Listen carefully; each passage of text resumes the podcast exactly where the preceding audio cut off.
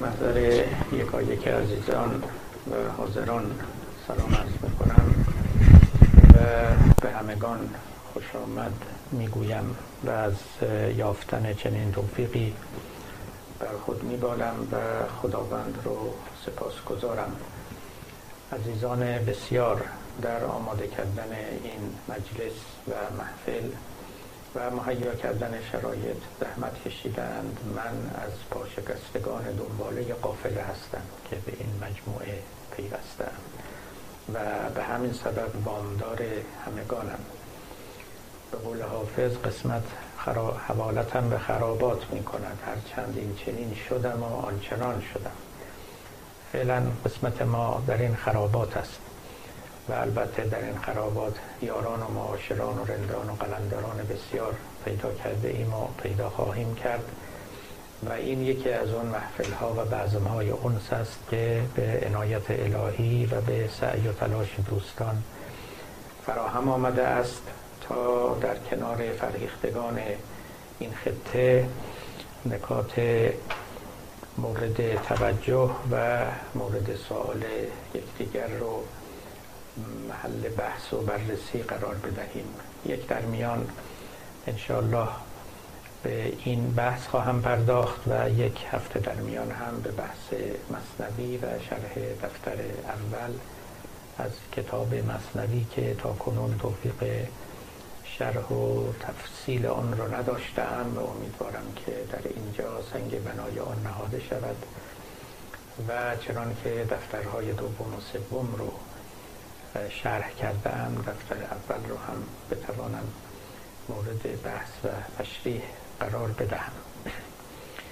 خب ما ده جلسه در پیش داریم و البته مطالب انبوهی که شاید بیش از این ده جلسه باشد اما میکوشیم تا بنای بحث رو فدای فرصت کم یا فرصت زیاد نکنیم.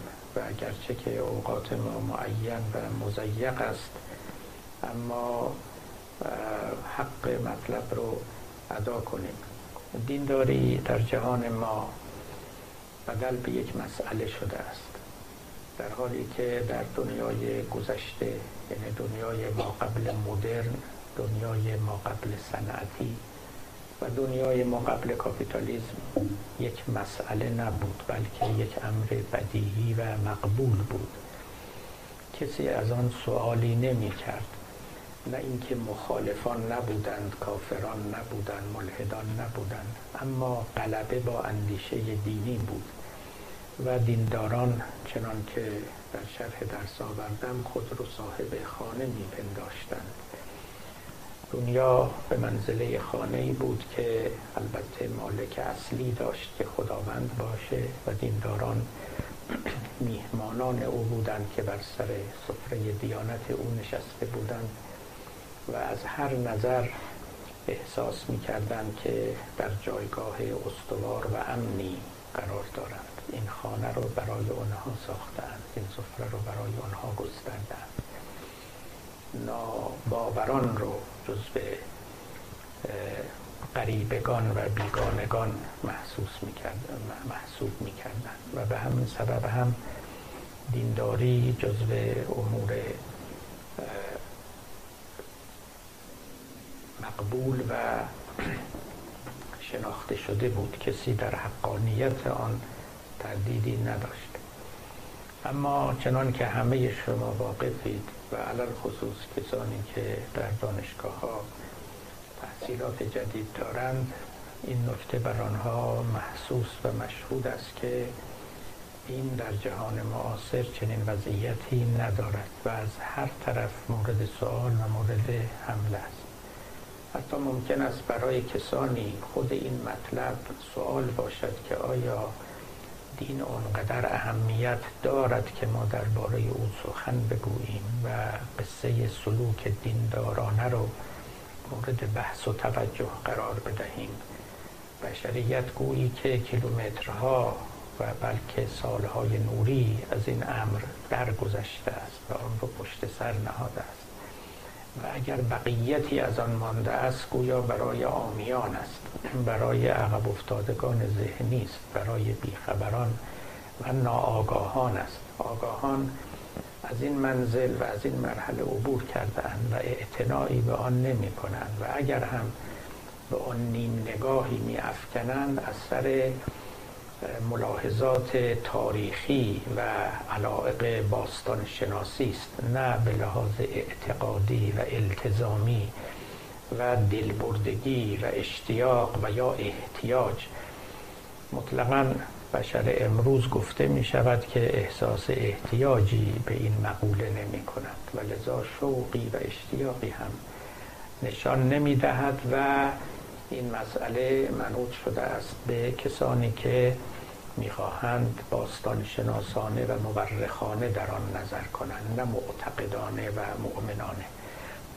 به همین سبب برای کسانی که هنوز ایمان در ذهن و جان آنها جلوه و جایگاهی دارد این سوال مطرح است که آیا در جهان جدید سلوک دیندارانه ممکن است آیا می توان هنوز مؤمن بود با ایمان بود به دینی از ادیان و اهل این جهان بود و یک فرد مدرن هم بود و زندگی کرد بدون مزاحمت بدون منع و بدون مشکل؟ به همین سبب اگر بخوام عنوان کامل و دقیق این درس ها رو بگویم این است که موانع و دوایی دینداری سلوک دیندارانه در جهان معاصر. چه چیزهایی باعث می شوند دایی می شوند و ما رو برمی انگیزند که به سوی سلوک دیندارانه برویم راهی رو در پیش بگیریم که پیامبران معرفی کردند و چه چیزهایی مانع می شوند موانع این سلوک و دوایی این سلوک چیست. البته وقتی روی سخن ما با دینداران باشه شاید حاجتی نباشد یا کمتر حاجت باشد که از دوایی این سلوک سخن بگوییم. یعنی پیشا پیش مؤمنان و دینداران برای خود این مطلب رو حل کردند که به هر حال به دلیلی از دلایل دیندارند. اما برای همین دینداران موانع سلوک دیندارانه فوقالعاده مهم است که در جهان جدید چه چیزهایی باعث می شود که حتی اگر بخواهیم سلوک دیندارانه داشته باشیم یک زندگی معنوی داشته باشیم چه چیزهایی نمی‌گذارد و حائل و حاجب می شود. و البته در قدم بعد این است که آیا این موانع و حواجب چنانند که بتوانیم اونها رو براندازیم و از پیش پا برداریم یا اینکه موانع و حواجب ذاتی دنیای مدرنند و برانداختن اونها مساویس با رجعت به گذشته که اون هم محال می نماید و بنابراین از یکی از این دوتا باید دست بکشیم و با یکی از اینها باید تصفیه حساب بکنیم. این سوال فوق العاده عمده و فربهی است و ممکن است که دینداران معیشت اندیش از خود نپرسند اما دینداران معرفت اندیش و تجربت اندیش قطعا می‌پرسند و باید بپرسند. و جوابها هم البته یکی نیست. ما در اینجا به انواع پاسخهایی که داده شده مراجعه خواهیم کرد و درباره اونها نقد و نقض و ابرام خواهیم کرد. در این جلسه من بیشتر به طرح صورت مسئله می‌پردازم. یا به تعبیر دیگر برای شما مشکل می آفرینم حتی اگر در ذهن شما مشکلی و سوالی و مسئله و شبهی نباشد. برای اینکه مشتری این درس باشید یا خریدار این کالا باشید باید احتیاج به این کالا رو در شما پدید آورد. و الا احساس احتیاج نمی کنید. این مکر سرمایه داری است که ما همه می‌دانیم با تبلیغاتشون اولی اول آدم رو محتاج چیزی می‌کنن و اونگاه کالا رو عرضه می‌کنن من البته به شما عرض کنم اینجا مکری و خدعی در کار نیست. و بلکه بیان حقیقتی است. حقیقتی که بر پاره آشکار است و بر پاره پنهان است. اما به صورت یک دردی یک زخمی در پیکره دینداری مدرن وجود دارد و حضور دارد که ما اگر هم نبینیم و احساس نکنیم حضورشون رو نمی‌توانیم انکار کنیم و چه بهتر که بشناسیم التیام ببخشیم مرهم بگذاریم درمان کنیم و یا اساسا داوری دیگری بکنیم درباره این پیکر و این زخمی که برخیشتن دارد. کتاب کتابی از من که شامل مقاله تحت عنوان اصناف دینورزی شاید با اون آشنا هستید. که نام کتاب البته از اخلاق خدایان اما یکی از مقالات اون عبارت آمد که در آن کتاب آمده است تحت عنوان اصناف دینورزی است من شما را ارجاع می دهم که اون مقاله رو بخوانید تا اون چرا که اکنون می آورم برای شما آشکارتر شود اونها هم که خانده اند لاجرم بهتر در میابند که من بر چه نهجی سیر می‌کنم. و بر چه مبنایی سخن می‌گویم. حقیقت این است که من اون مقاله رو جوانه های و انگیزه های نخستین نوشتن اون مقاله در من وقتی پیدا شد که در انگلستان نزدیک بیست و چند سال پیش با یک جوانی هم خانه بودم و دوتایی زندگی می‌کردیم. این جوان بسیار جوان مقدسی بود بسیار متشرع و متورع بود. فیزیکدان بود فیزیک خان بود. نهایتا هم پیچ در فیزیک گرفت از دانشگاه انگل لندن. و اهل علم بود اهل نظر بود و با علوم جدید کاملا آشنا بود. اما بیشتر از اینکه مطالعه علمی بکنه نماز می‌خوند. یعنی شب تا صبح صبح تا شب. هر فرصتی که پیدا می‌کرد نماز می‌خوند حتی وقتی که در خانه هم نبود به دانشگاه می‌رفت اونجا به نمازخانه می‌رفت و مشغول نماز می‌شد. وقتش عموما در این امر سپری می‌شد. گاهی ما با یکدیگر سخنانی هم مبادله می کردیم منتها من وقتی که احساس کردم که اصلا فرکانس های ما با هم نمی‌خونه و مفاهمه درستی صورت نمی‌گیره. گفتگو رو هم رها کردم. بیشتر سخنانشون رو میشنیدم. و وارد محاجه و مباحثه نمی شدم یک شخصی بود که به گمان من علوم مدرن خوانده بود اما این علوم مدرن و دریافت های مدرن رو مطلقا وارد حوزه دین شناسی و دین فهمی خود نکرده بود. و یک زندگانی می‌کرد که برای همگان اصلا و ابدا میسر نیست. کمتر کسی در این روزگار می‌تواند ساعتهای عمده از روز خودش رو صرف عبادت به معنای اخص کلمه بکند یعنی نماز بخوند هر فرصت کوتاه و بلندی که یافت به مسجد بشتابد و نماز بخواند. ذهنیت خودش رو هم در یک سطح ویژه از دانش دینی نگه داشته. من بدون اینکه با این رفیقمون مهاجه کنم در من این سوال پیدا شد که دینداری من با دینداری این آقا چه فرقی داره؟ من میپسندیدم او رو. خیلی شخص پاکیزه ای بود اخلاق دینی داشت. دست به مال کسی دراز نمی‌کرد. بسیار اهل بخشش بود. بسیار خوش برخورد و خوش اخلاق بود.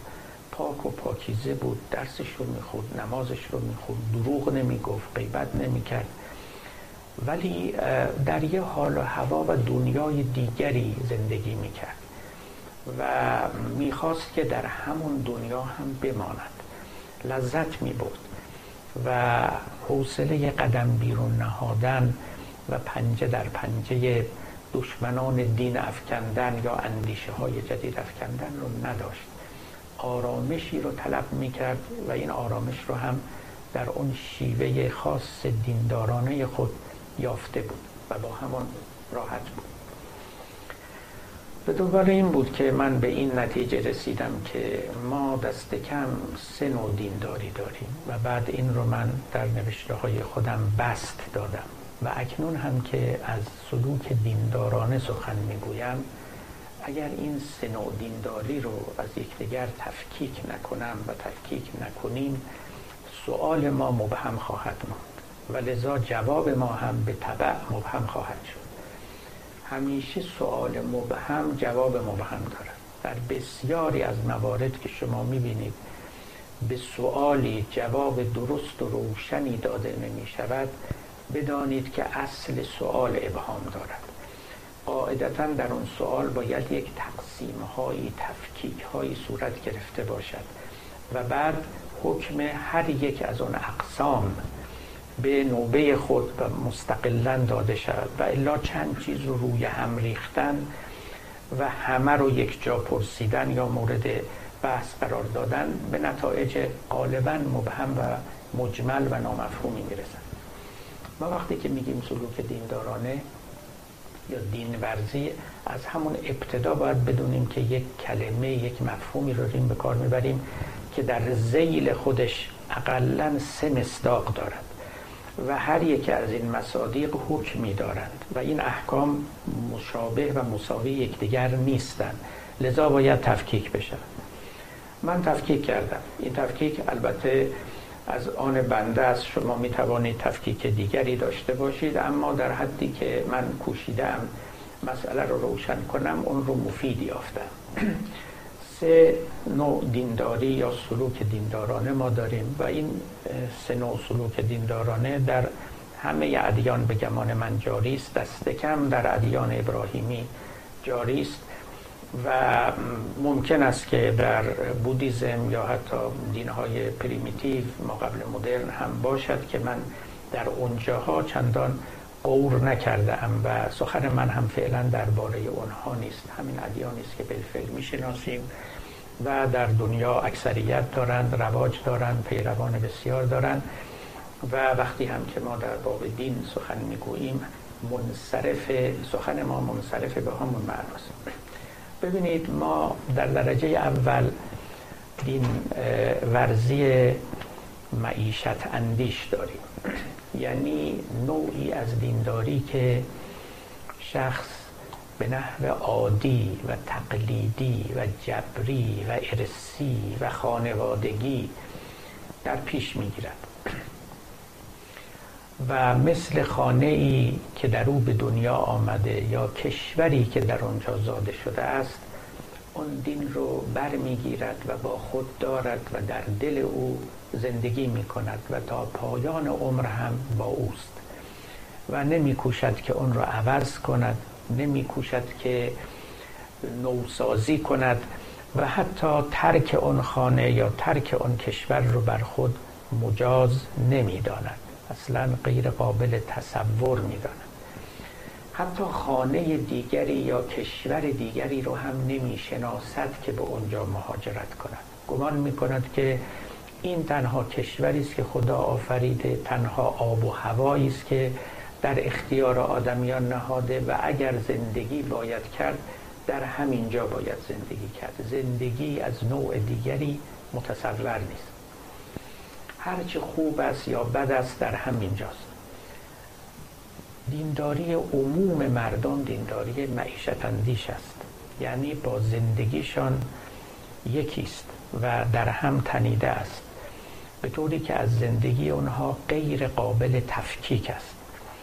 درباره اونچه که می‌کنند و می‌گویند و میاندیشند و اعتقاد دارند کمتر فکر می‌کنند. کمتر استدلال می‌کنند کمتر سوال می‌کنند با مقوله شک آشنا نیستند با مقوله سوال آشنا نیستند و اون چرا که دارند بدیهی میپندارند و تا آخر عمر هم چنان که گفتم با او زندگی می‌کنند خدایی به اونها معرفی شده پیغمبری معرفی شده خوب و بدی اخلاقی قبری قیامتی آخرتی نیک و بدی عباداتی اعمالی حرام و حلالی. همه اینها رو میپذیرند و تا اونجا هم که می‌توانند به اونها عمل می‌کنند. از همه اینا بالاتر زبانشون و جهانبینیشون همین زبان اولیه است که این دید به اونها می‌دهد. وقتی می‌خوان چیزی رو از چیز دیگری تفکیک کنند وقتی می‌خواهند چیزی رو بر چیز دیگری ترجیح بدهند وقتی که می‌خواهند در حق کسی داوری کنند همه اینها از چشم و از دیدگان دینی صورت می‌گیرد. دینی که چنان که گفتم معیشت اندیش است. شما ملاحظه بکنید در اکثریت مردم ما اکثریت مسیحیان اکثریت یهودیان نوع دینداریشون همین گونه است. در این دینداری مخصوصا این چنین است که تقلید و تعبد سهم بزرگی دارد و بر صدر می نشیند سوال کردن در حد کفر به شمار می رود و شخص اگر شبهی در ذهنش پیدا شود خود رو ملامت می کند و احساس بی ایمانی می کند توبه می کند استغفار می کند. در این نوع از دینداری حجم عمل فوق العاده مهم است. یعنی شخص هرچه بیشتر نماز بخونه هرچه بیشتر حج بره هرچه بیشتر زیارت بره هرچه بیشتر روزه بگیره فکر می‌کنه که کار بهتری کرده است و حق دینداری رو بهتر ادا کرده است. تقلیدی بودن در اینجا فوق العاده مهم است. یعنی از یه دست به او رسیده و از دست دیگر به دیگران آن رو می سپارد تبدیل به عادتی می شود در زندگی. این که من گویم که معیشت اندیش است یعنی مثل معیشت عادت است. شخص به یک نوع رفتار و به یک نوع افکاری حتی عادت می کند بیرون از این قفس از این افکار و رفتار کاری و فکری و عملی صورت نمی دهد یک اعتیاد برای او می شود نه لزوما یک اعتیاد بد اما هرچه که هست عادت است و شخصی که به چیزی عادت می‌کنه اون رو ناآگاهانه و بی اختیار انجام می‌دهد. و چنان که گفتم درباره او چون و چرا نمی کند گاهی ما این نوع مؤمنان رو افراد سلیم افرادی که پارادایم کیس ایمانند می‌شناسیم. گمان می‌کنیم که دینداری اصلا برای پروردن چنین افرادی آمده است. کسانی که راحت قبول می‌کنن که فلان چیز حکم خداست و لذا باید عمل کرد فلان چیز حرام است نباید عمل کرد. و از قضا با کمال حسن نیت و صفای خاطر به این اعمال ولو اینکه سخت و سنگین هم باشه تن می‌دهند. در میان این گونه افراد آدمای خوب خیلی زیادن. آدمای خوب با هر استانداردی. یعنی کسانی که امینند کسانی که شما می‌تونید حرفتون رو به اونها بزنید و اونها پخش نکنن مالتون رو در اختیارشون بگذارید به اونها امانت بورزن و غیبت شما رو نکنن بد شما رو نخواهند. فراوانن اینجور افراد اهل خیریه هستند و خیرات می‌کنن. منظور من از اینکه این دین بدل به یک عادتی می‌شود مبادا چنین گمان برود که یک عادت زشت است یا چیزی است که اگر آدمی نداشت کمال بیشتری دارد. نه در اون حد از دینداری اگر بسیاری از مردم بمانند از غذا دنیا گلستان می شود من هیچ مشکلی با او ندارم. ولی دارم تفسیر می کنم که چند جور دینداری داریم و در سطح نخست این دینداری است این دینداری است که روحانی دارد. برای اینکه تقلید در او هست. این دینداری است که شخص دیندار فکر نمی کند. متفکر او همان روحانیانند. سوالاتش رو از اونها می‌پرسد به عقل خود اجازه نمی دهد که به سوالات مستقلا پاسخ بدهد. و به سبب اینکه روحانی دارد اساسا پلورالیست نیست بلکه مونیست است. یعنی یک تفسیر واحد از دین دارد. به خود اجازه نمی دهد که تفسیر دیگری رو ببیند و بشناسد یا از خود احداث و ابداع کند و پیشنهاد بکند. روحانیان مال دینداران معیشت اندیشند.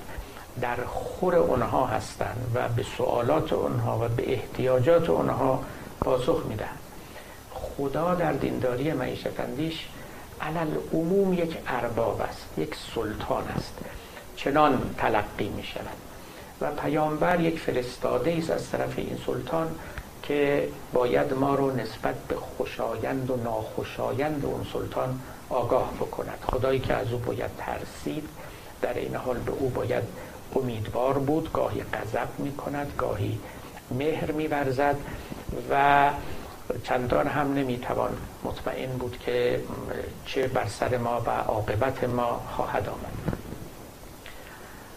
آین هایی که در ادیان وجود داره عموما اشغال کننده و اشباع کننده وقت و ذهن این دسته از دینداران است.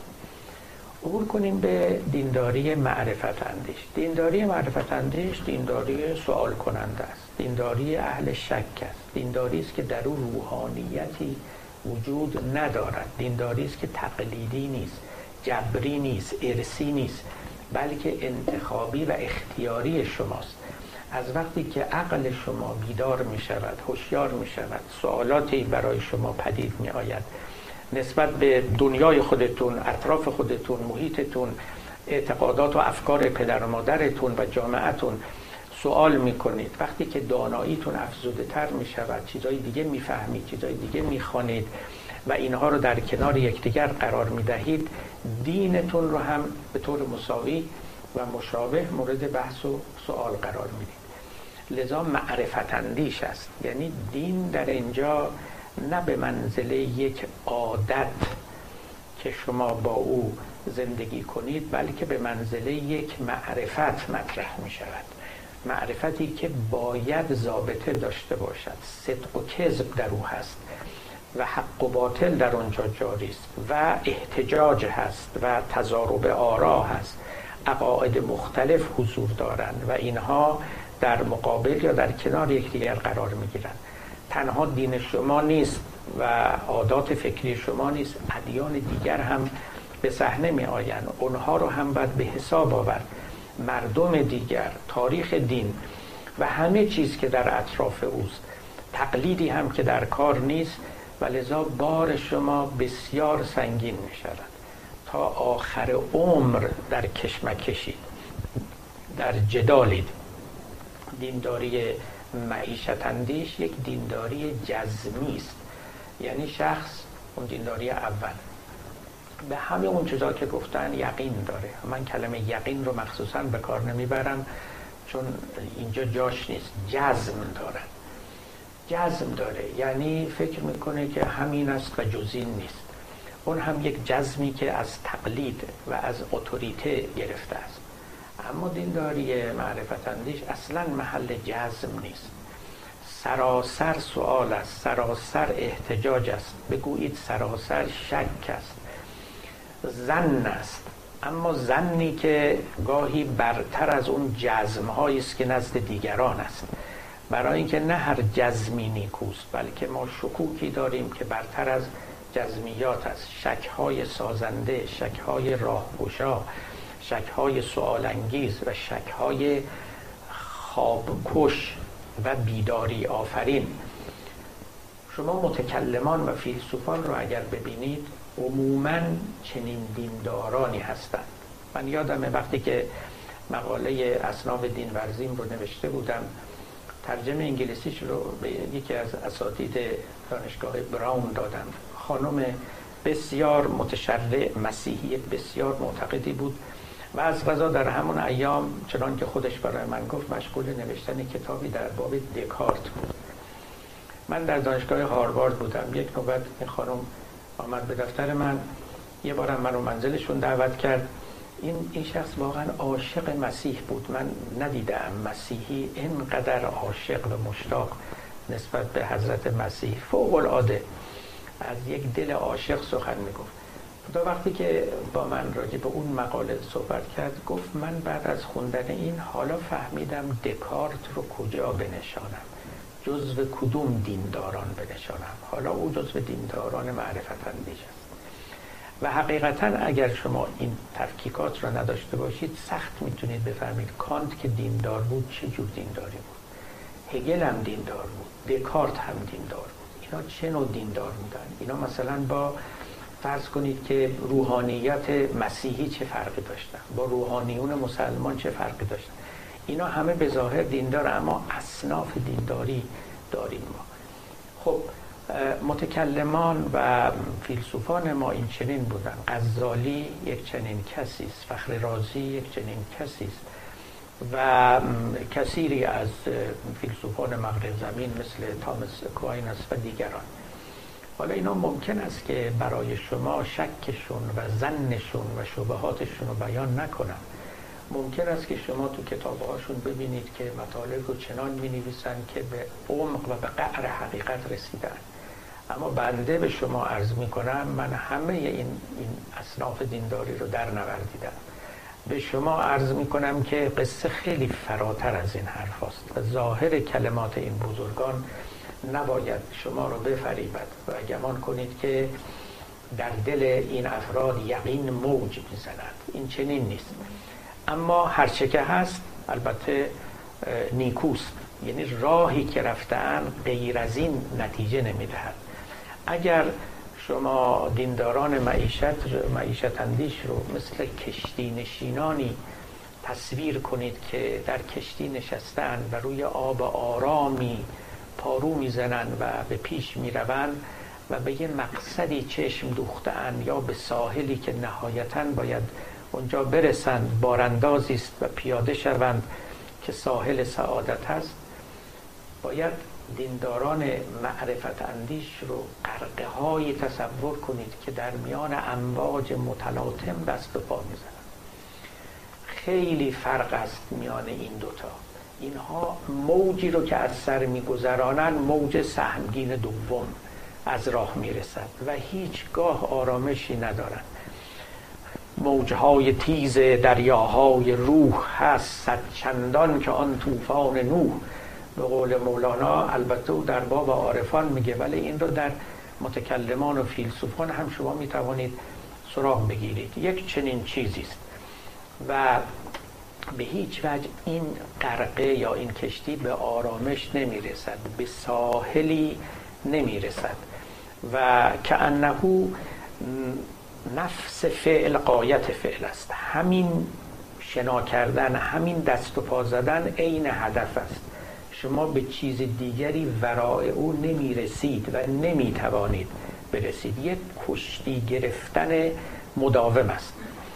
در این کشتیگیری بعضیا خسته میشن و عقب نشینی می‌کنن. بعضیا هم چالاک تا پایان عمرشون ادامه می‌دهند.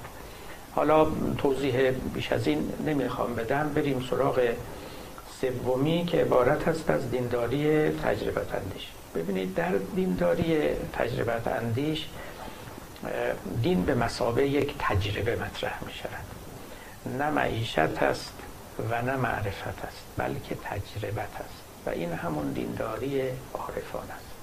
دینداری پیامبران است. پیامبران اهل یعنی معیشت اندیش نبودن معرفت اندیش هم نبودن متکلم نبودن فیلسوف نبودن. من شاید بعدها این بحث رو مطرح کنم اینجا چون بسیار از من پرسیدن و پرسش متداولی است که چرا همه پیامبران در مشرق زمین مبعوث شدن؟ چرا در یونان در جاهای دیگه پیامبری به ظهور نرسید؟ چه خاصیتی بود چه برکتی بود در این خاک فلسطین و حجاز که پیغمبران از اونجا برخواستن البته ما همه یعنی راز و رموز مطلب رو نمی‌دانیم. ولی من این رو می‌دانم که تو یونان پیامبر نمی‌توانست برخیزد. چون فیلسوف نمی‌تونه پیغمبر بشه. اتفاقا ذهن ساده ای لازم است تا کسی پیامبر بشه وقتی که ذهن قبلا با مفاهیم فلسفی شکل گرفته و صورت بندی شده اصلا ورود وحی در آنجا امکان ندارد. یک نوع سادگی لازم است. همون که حافظ گفت مگر از نقش پراکنده ورق ساده کنی خاطرت کی رقم فیض پذیرد؟ هیهات مگر از نقش پراکنده ورق ساده کنی وقتی که می‌خواید رقم فیض بپذیرید باید ذهنتون و این صفحه‌ای که بر او نوشته می شود باید پاک باشه. نه اینکه قبلا روی او چیزی نوشته شده باشد یا این آینه باید بیزنگار باشد. لذا اتفاقا پیامبران از میان آمیان برمیخواستند. از میان آمیان و اینکه پیامبر اسلام امی بود یا آمی بود لازمه نبوت او بود و پیامبران همه اینطور بودند. از میان فیلسوفان و متکلمان و اهل معرفت به معنای متعارف متقابل کلمه پیامبر بر نمیخیزن خب برای پیامبران برای عارفان دین یک تجربت است تجربه یعنی چه؟ یعنی دریافت یعنی مکاشفه یعنی رؤیا یعنی نوعی subjectivity چیزی که شما در درون خودتون اون رو پیدا می‌کنید از قبیل احساس هایی که ما داریم از قبیل intuition هایی که داریم از قبیل دریافت های اشراقی که داریم بصیرت هایی که برای ما پیدا میشه الهاماتی که در, در ما صورت می‌گیره. دینداری یک چنین چیزی است. این رو خب به اسمهای مختلف نامگذاری کردن. بهترین نامش به نظر من همون ایمان است. ایمان به معنای حقیقی کلمه در اینجاست. یعنی اون بقیه که گفتیم یا صرف عمل بریده از معرفت است یا یک معرفت فربه سرطانی شده و به تعبیر مولانا از که دل ویران شده است و تن درست. و در اینجا هست که تجربه حرف اول رو می‌زنه یعنی مکاشفات یعنی دریافت های اشراقی. یعنی بینشی که برای کسی پیدا می شود و ناگهان درکی از این عالم و از ماورای این عالم پیدا می کند و می بیند که هر چیزی در جای خودش نشسته است و می‌فهمد که این جهان خدایی دارد می‌فهمد که این جهان عاقبتی دارد همین چیزهایی که ما به طور خیلی ساده با هم میگیم و مبادله می‌کنیم اینا بزرگترین رازهای این عالم هم. که این رازهای عالم مکشوف کسانی افتاده است که نه درس خونده بودن نه اهل کلام و فلسفه بودن نه اهل ریاضیات و فیزیک بودن هیچ کدوم اینا نبودن و بلکه اگر بودن نمی‌توانستن این رازها رو کشف کنن. خب این همون است که عارفان ما هم داشتن دیگه.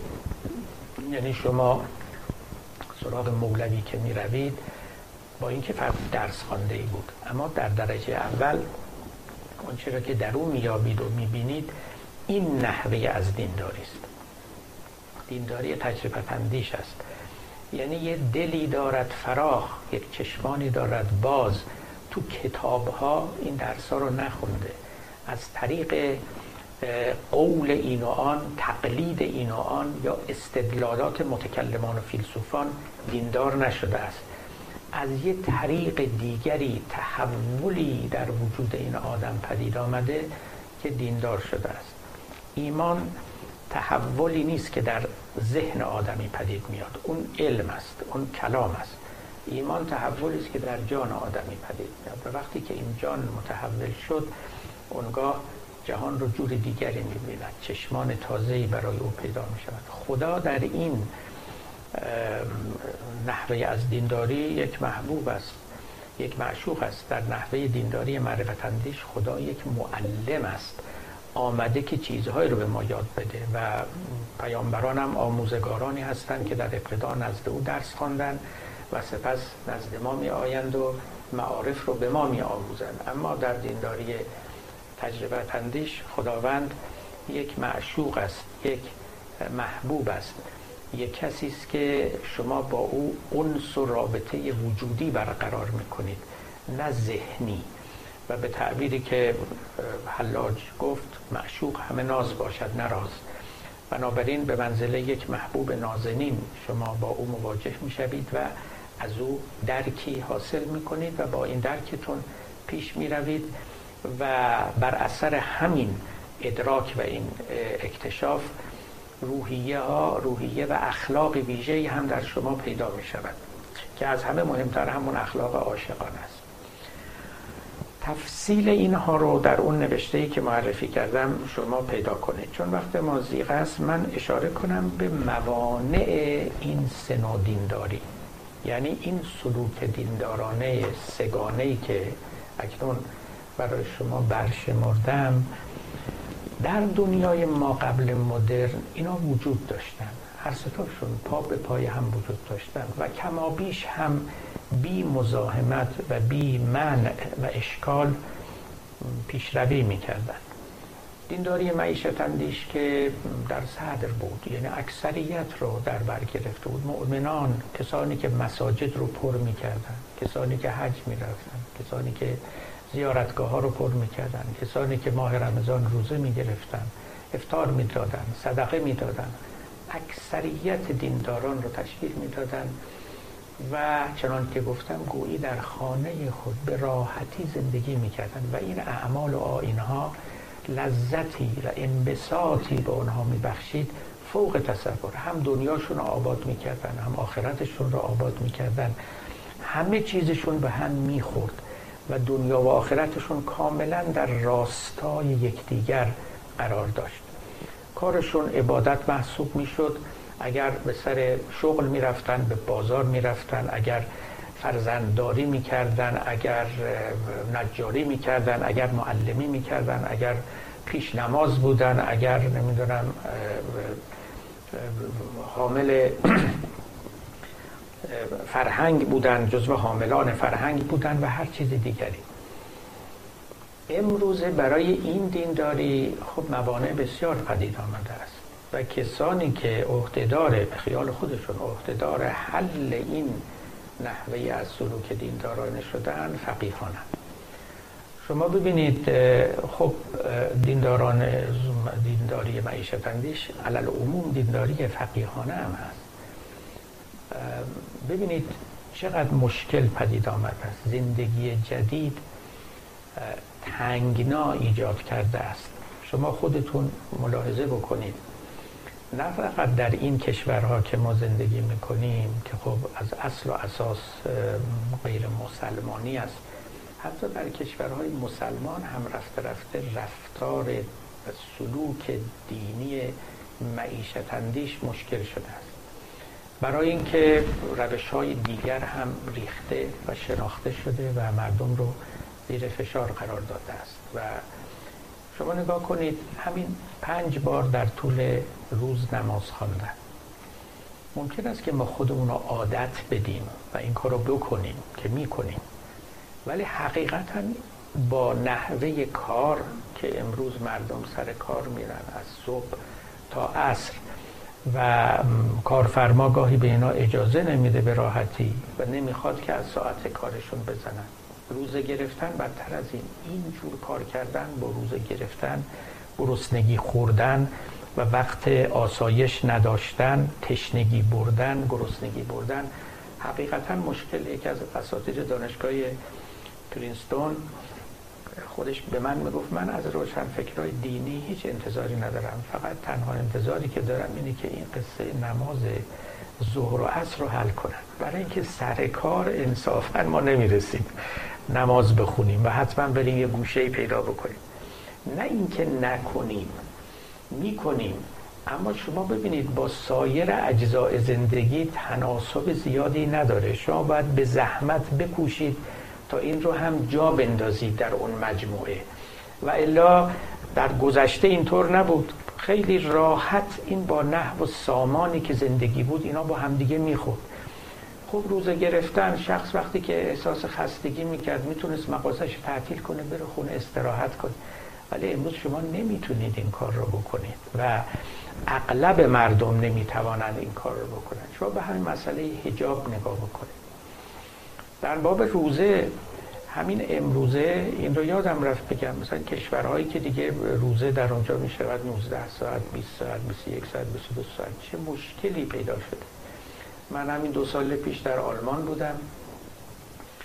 منزل یکی از دوستان بود و خانم ها آقایون اون همونجا حضور داشتن. یکی از خانم ها گفت که خب روزه 19 ساعت می‌شد اونجا در هامبورگ.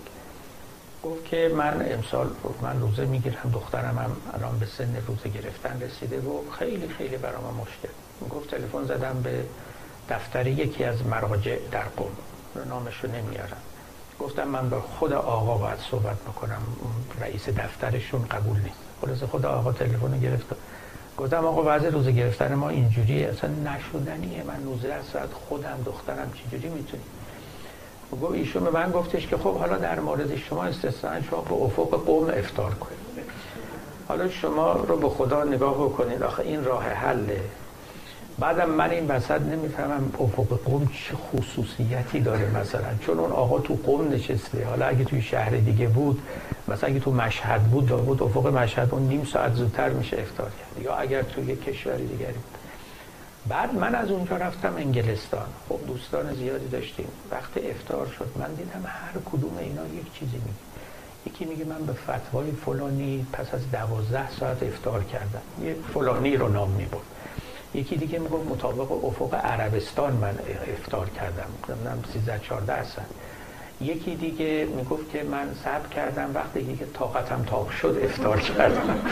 یکی دو نفرم مونده بودن از بقیت و سیف که دم افتار افتار کردن.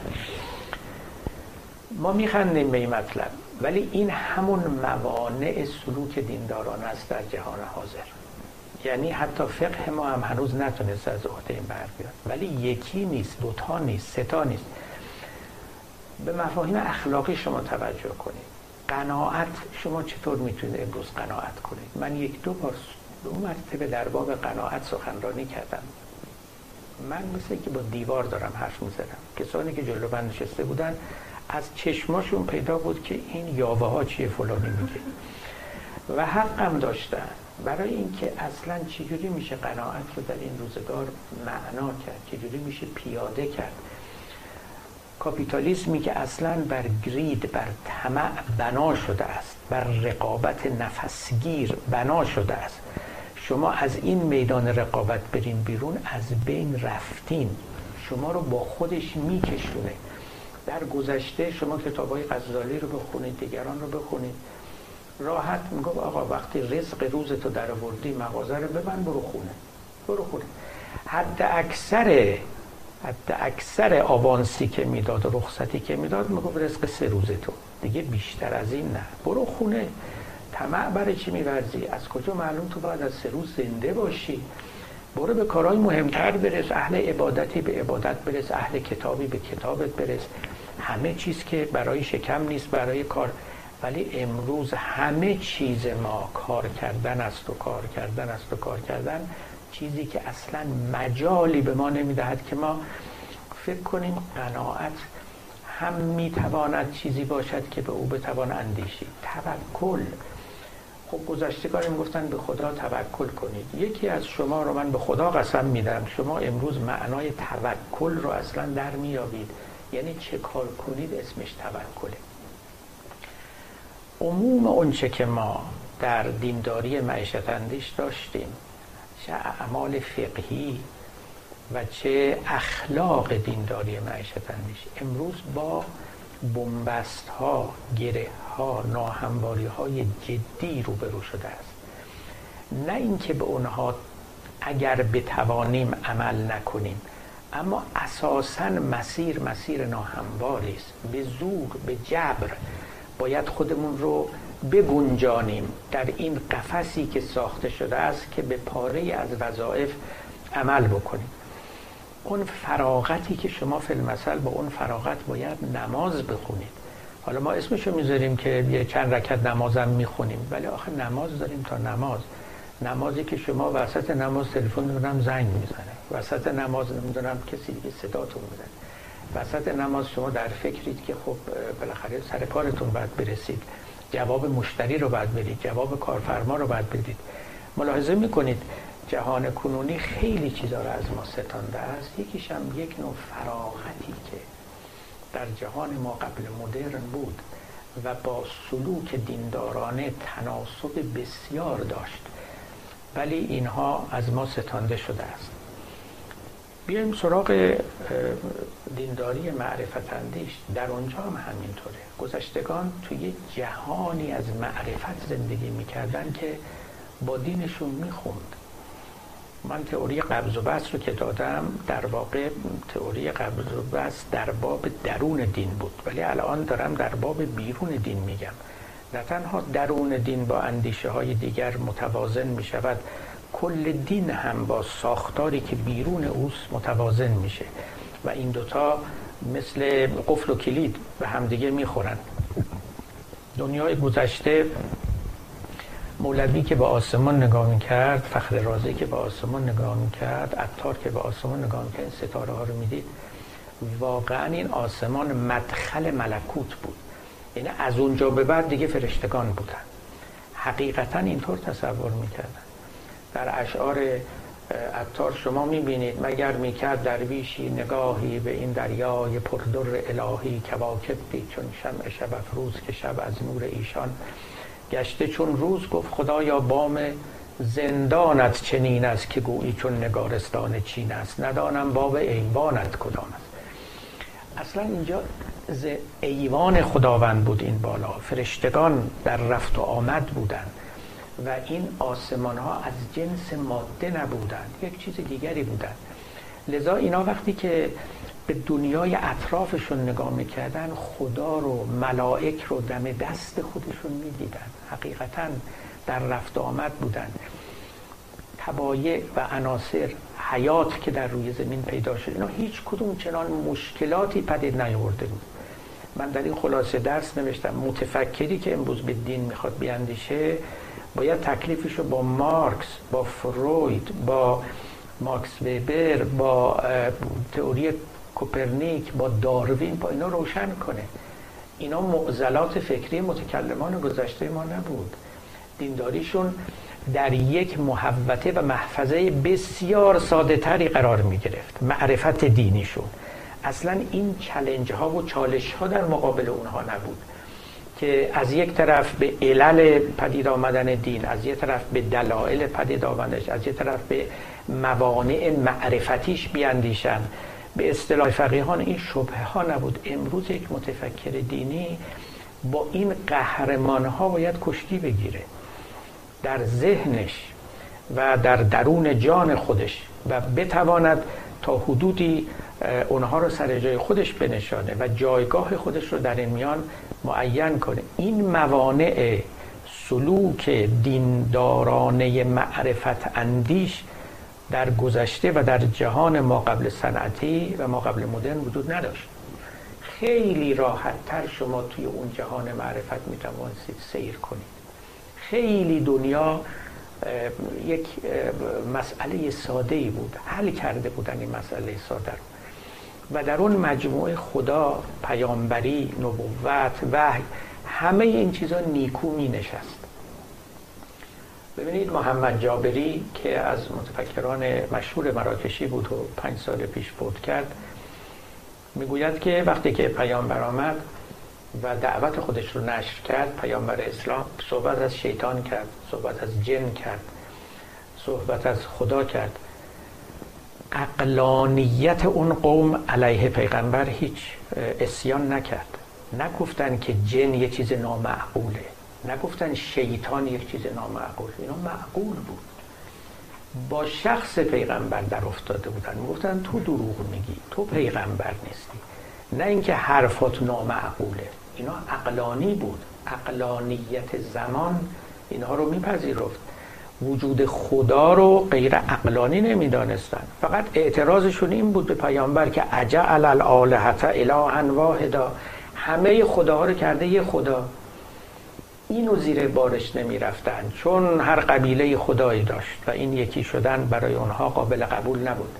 اما اینکه خدایی داره عالم اصلا جز بدهیات بود. اینکه جن وجود داره جز بدهیات بود. اقلانیت مدرن. همین معرفت اندیشه مدر اینا رو اصلا معقول نمی‌دونه.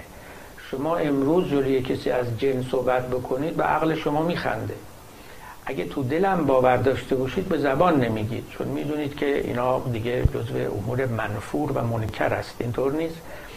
ولی پیامبران در دنیای اومدن و دعوتشون و مفاهیمشون رو در جهانی نشر کردن که بدیهیات اون جهان با دعوت اندیشه انبیا کاملا می‌خورد و تناسب داشت.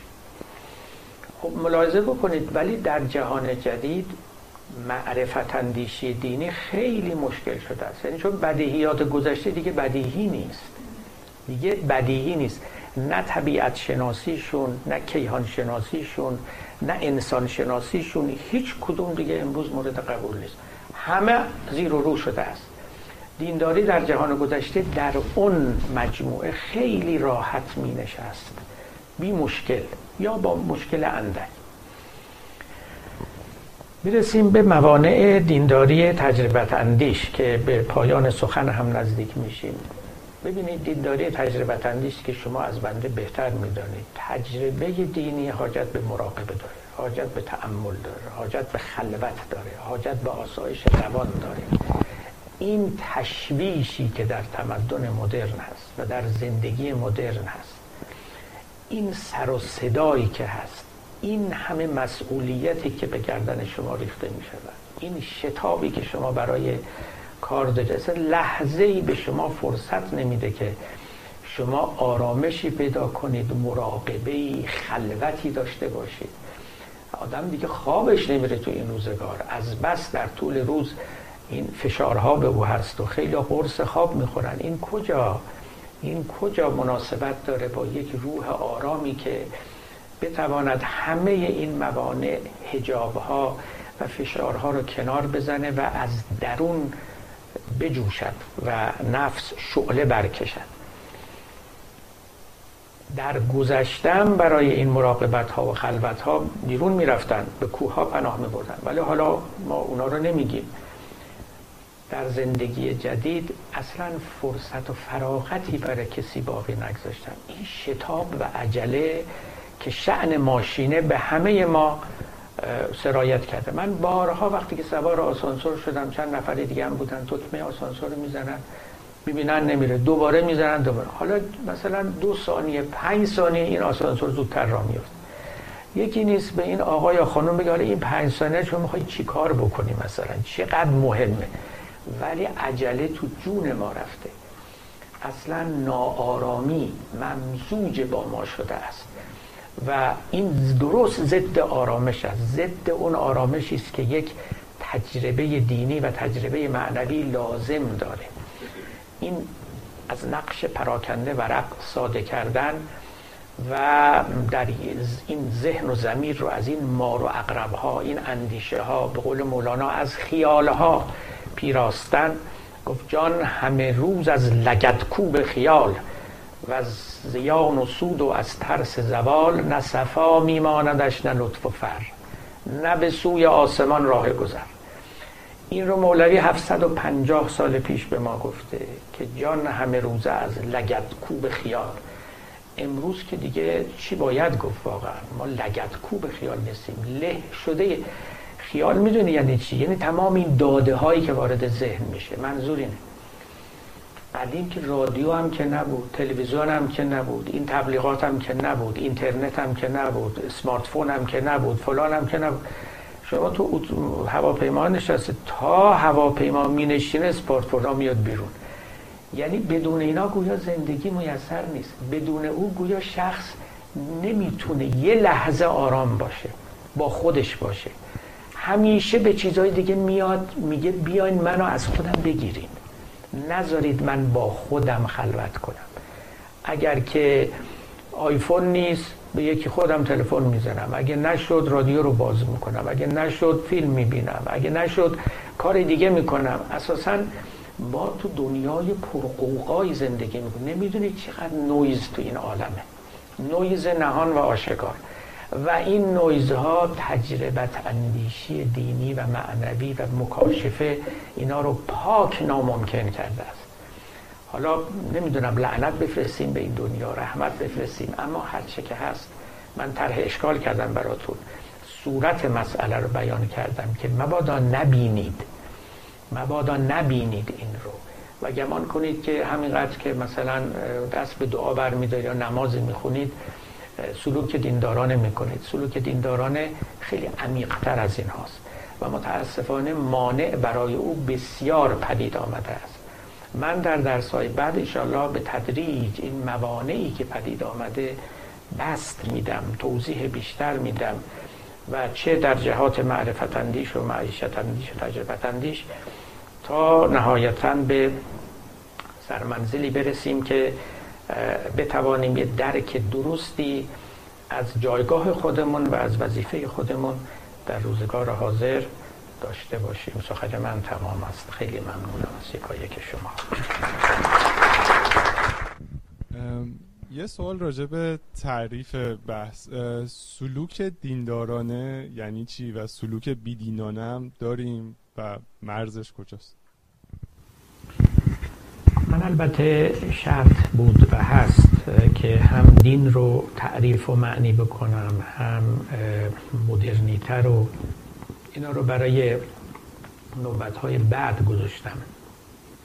ولی الان به اختصار خدمت شما میگم. من الان وقتی که میگم سلوک دینی همون معنای ساده ای رو در نظر دارم که همه ما در نظر داریم همه ما از این جمله می‌فهمیم. بیش از اون رو الان مد نظر ندارم. اگرم دلتون می‌خواد این رو مشخصتر بکنم که معناش مفهومتر و واضحتر باشه می‌توانم بگویم که چگونه می‌توان امروز مسلمان بود عملا و نظرا.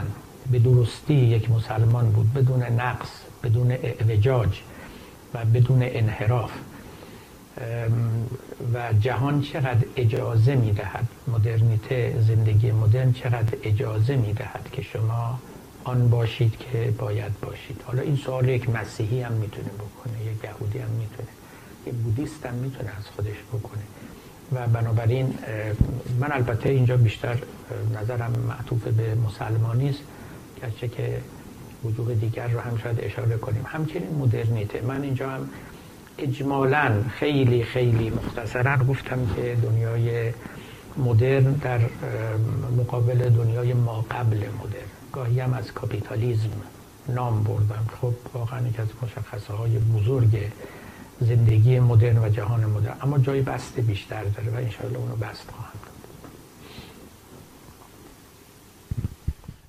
سوالی که داشتم اینه که دینداری تجربت اندیش آیا ملاکی برای صدق داره یعنی کسی که تجربه داره مثلا در معرفت اندیش خب به حال عقل و ریزن و اینا مطرحه. آیا در دینداری تجربه اندیش ملاک هست؟ ملاک صدق و کسب هست یا صرفا تجربه است؟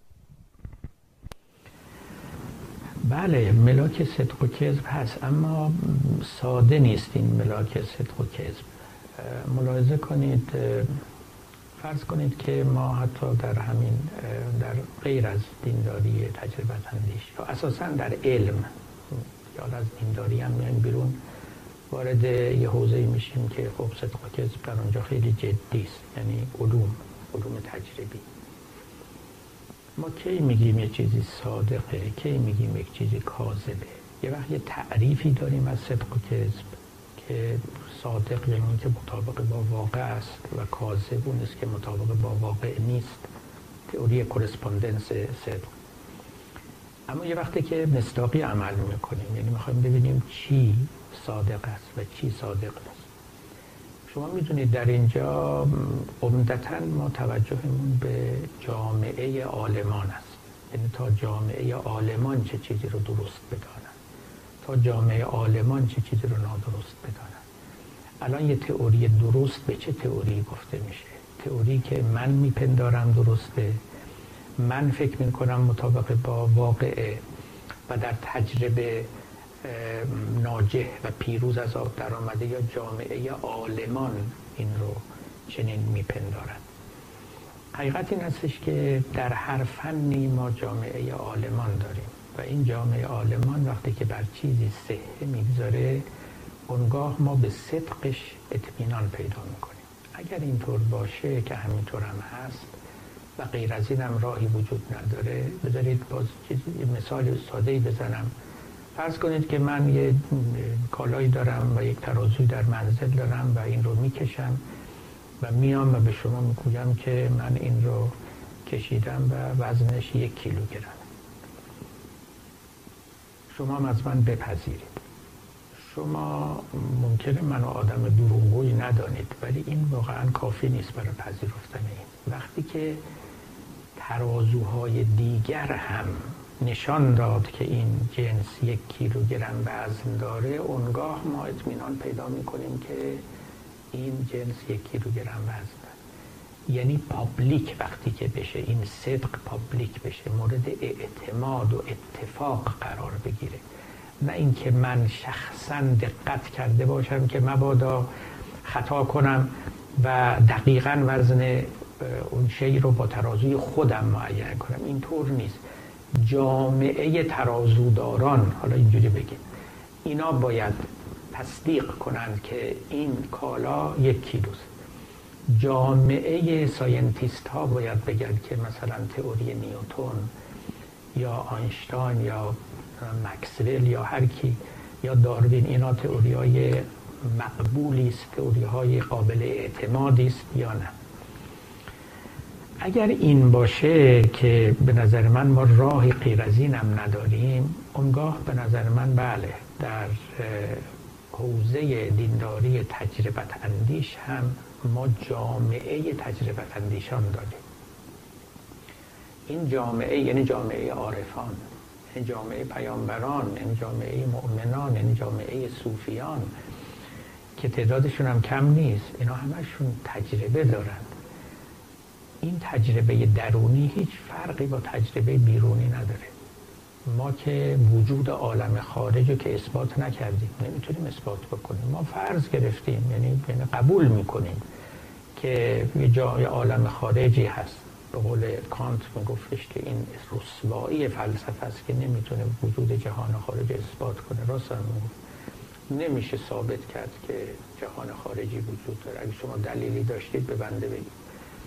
اگر کسی بگوید همه اون چی که ما الان می‌بینیم و میشنویم تو خوابه هیچ کسی نمی‌تونه اثبات کنه که نخیر تو خواب نیست و تو بیداریه توجه می‌کنید؟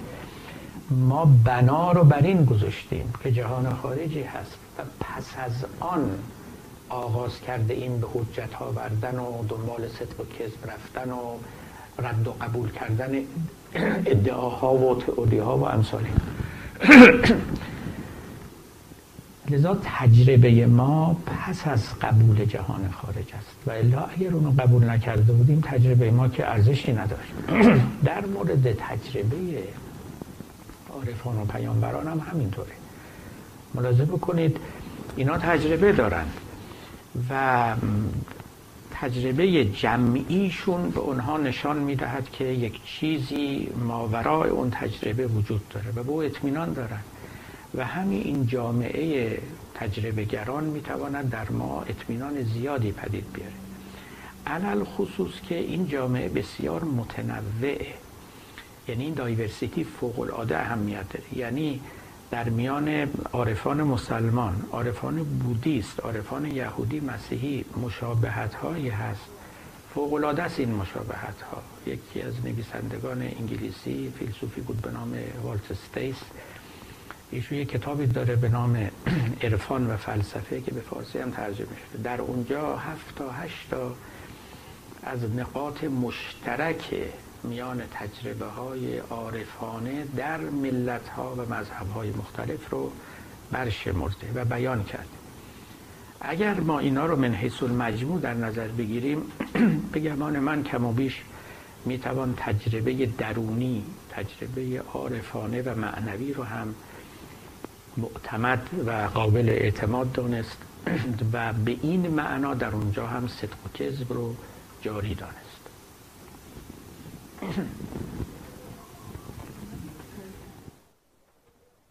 من در رابطه با همین تجربه به تجربه اندیش دین تجربه اندیش می‌خوام ببینم چگونه یه نفر به این مسئله می‌رسه.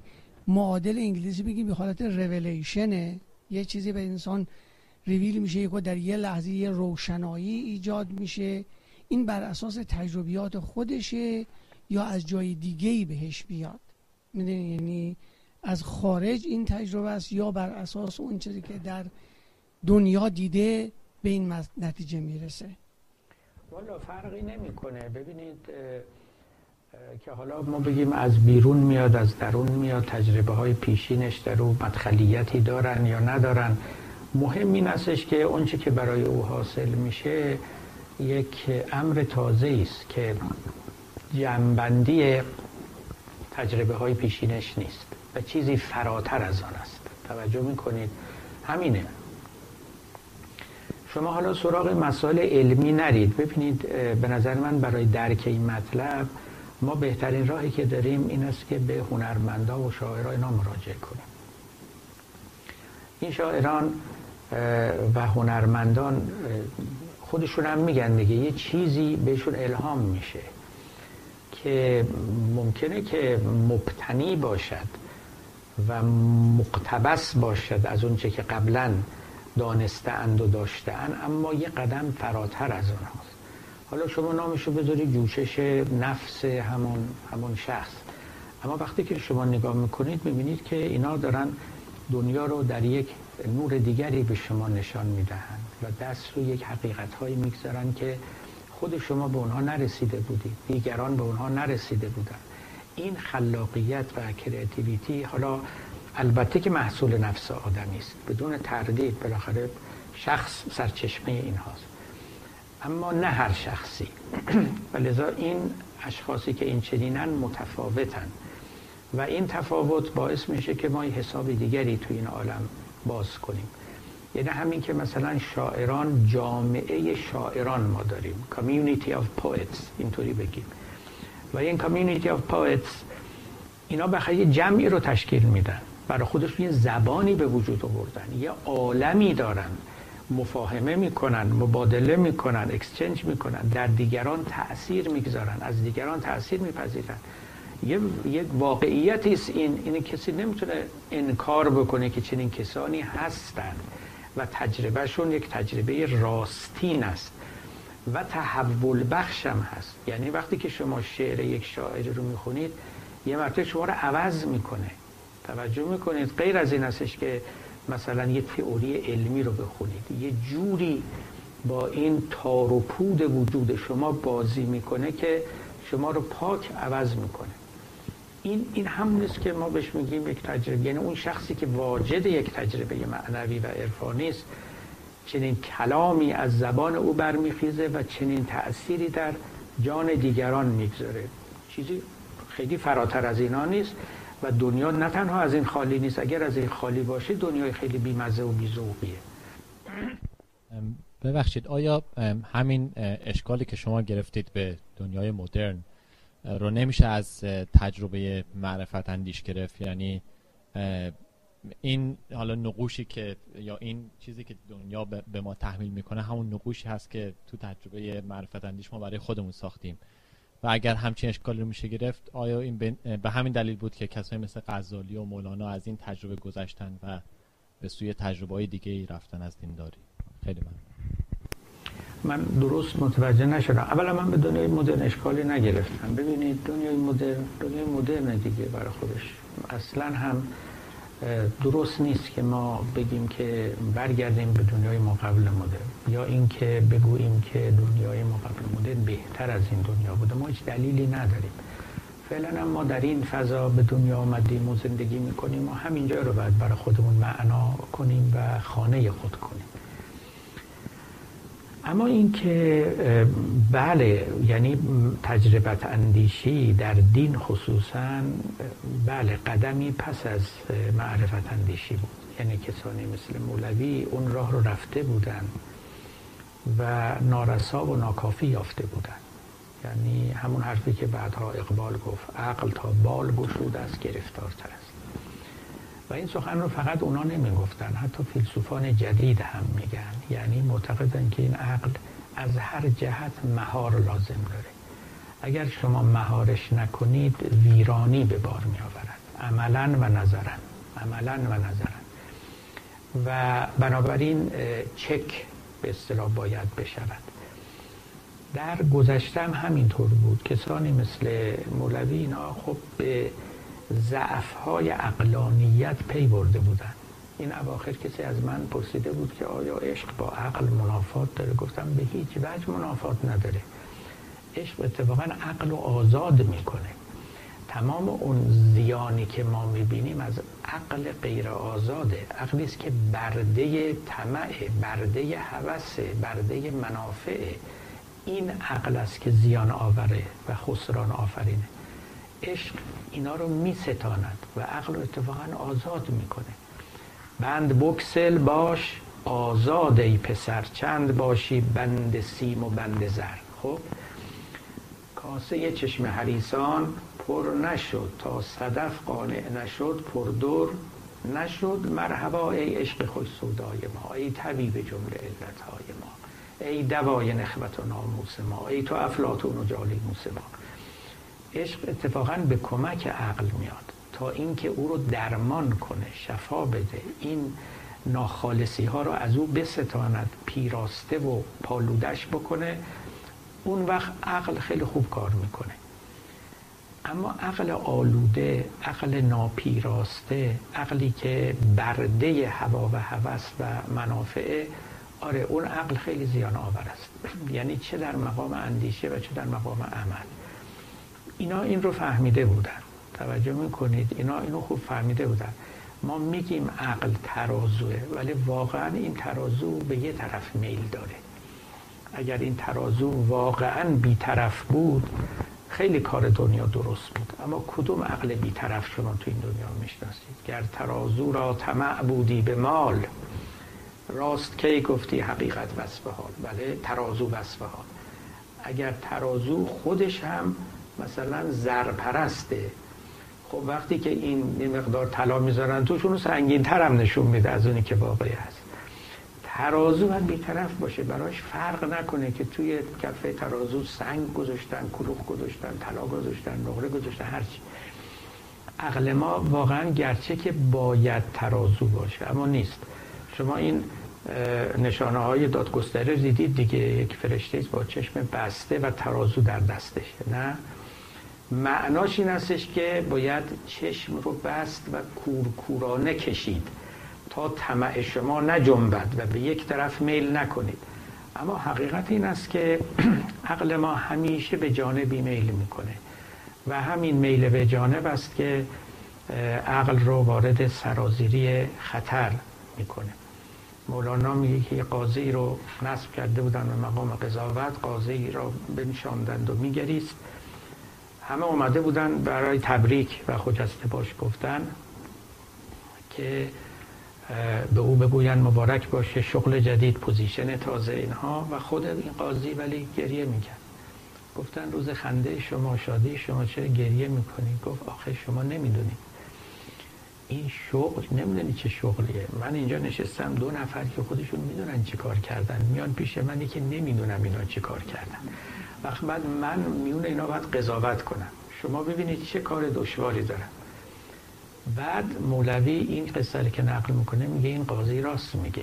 ولی این حرف در مورد هر قاضی صادق نیست. قاضی که عقلش به یک طرف می‌کشه این مشکل رو داره. بالاخره باید به اون طرفی رأی بده که خودشم میپسنده. اما قاضی که ترازووار با چشم بسته می‌خواد ببینه نه هیچ بیمی ندارد از اینکه میان دو نفر بنشیند که اون دو نفر می‌دونن چه کار کردن و این قاضی بیچاره نمی‌دونه که اینا چه کردن. متشکرم. خیلی ممنون.